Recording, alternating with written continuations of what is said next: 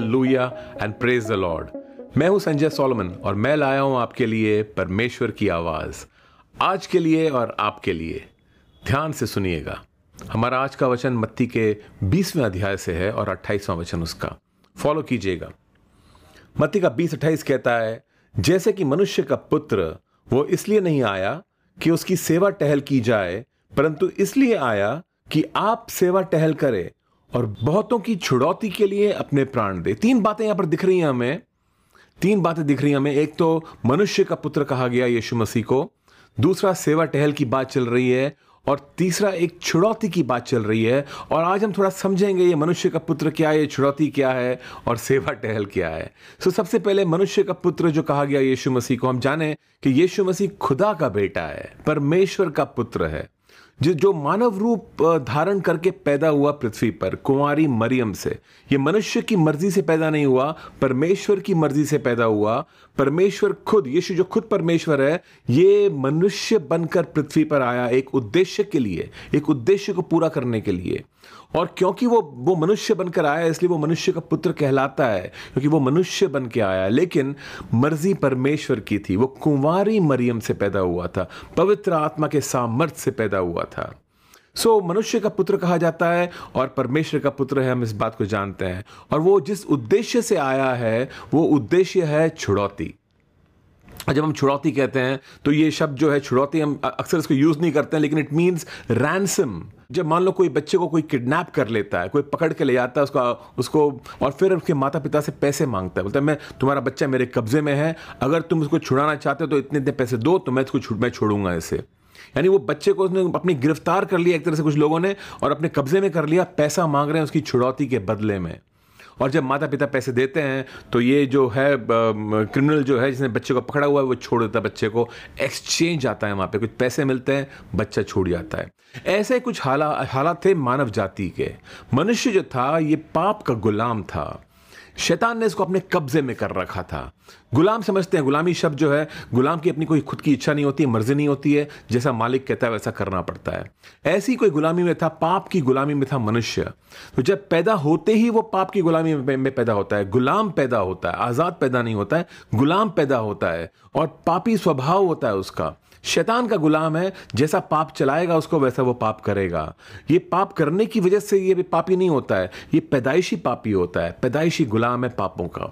और शैतान ने गिरफ्त में कर रखा है, अपने कब्जे में कर रखा है मनुष्य को, और उसको नचा रहा है उसको। लालच, लोभ व्यभिचार, झगड़ा, गुस्सा, झूठ, फरेब, सब चीज़ों के अंदर उसको फंसा रखा है।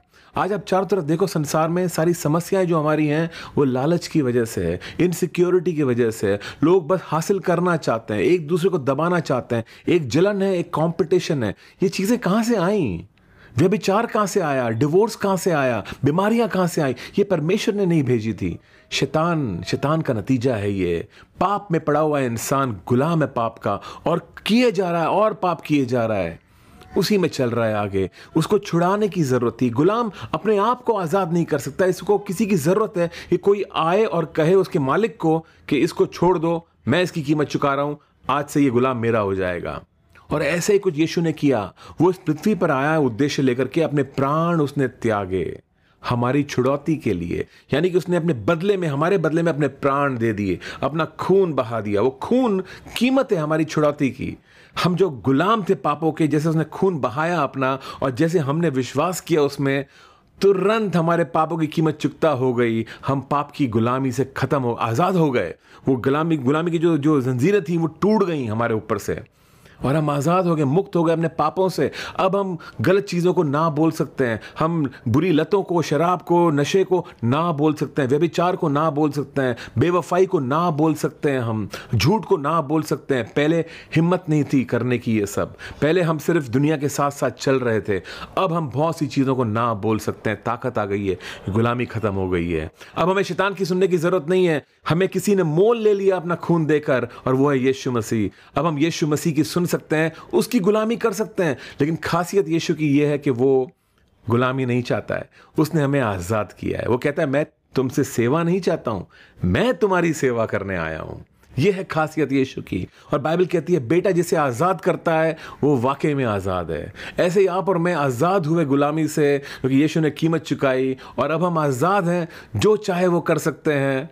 लेकिन दोबारा उस गुलामी में न जाएँ हम वापस। इसलिए यीशु के अधीन रहें और हम सिक्योर और सुरक्षित रहें कि उसने कफारा दिया, उसने कीमत चुकाई, उसने उसने उसने छुड़ौती के लिए अपने अपना खून बहा दिया है हमें आज़ाद करने के लिए और हम वाकई में आज़ाद हैं। उसने हमें अब अधिकार दिया बेटा और बेटी कहलाने का, पिता के बेटे और बेटी कहलाने का। हम बेटे और बेटियों के जैसे जिए और जाने कि यीशु सेवा करने आया, सेवा करवाने नहीं खुद की। दूसरों की सेवा करने आया। और वही नेचर, वही स्वभाव हम भी रखें हम भी दूसरों की सेवा करें और जाएँ और खोज के निकालें उन लोगों को जो जो गुलामी में आज भी तड़प रहे हैं, जो पाप में आज भी डूबे हुए हैं, नशे में हैं, झगड़े में हैं डिवोर्स न जाने क्या क्या चल रहा है लोगों के जीवन में। और उनको एक एक आज़ादी दिखाएँ उनको यीशु के नाम में। और बताएँ उनको कि बेटा जिसको आज़ाद करता है, वो आज़ाद है। एमैन तो ये नया नया रोल अपना अपना अपना लीजिएगा और सेवकों के समान, बेटे और बेटियों के समान अपना कार्य कीजिएगा सबको बताइएगा यीशु की मोहब्बत के बारे में Amen and God bless you all. Hallelujah.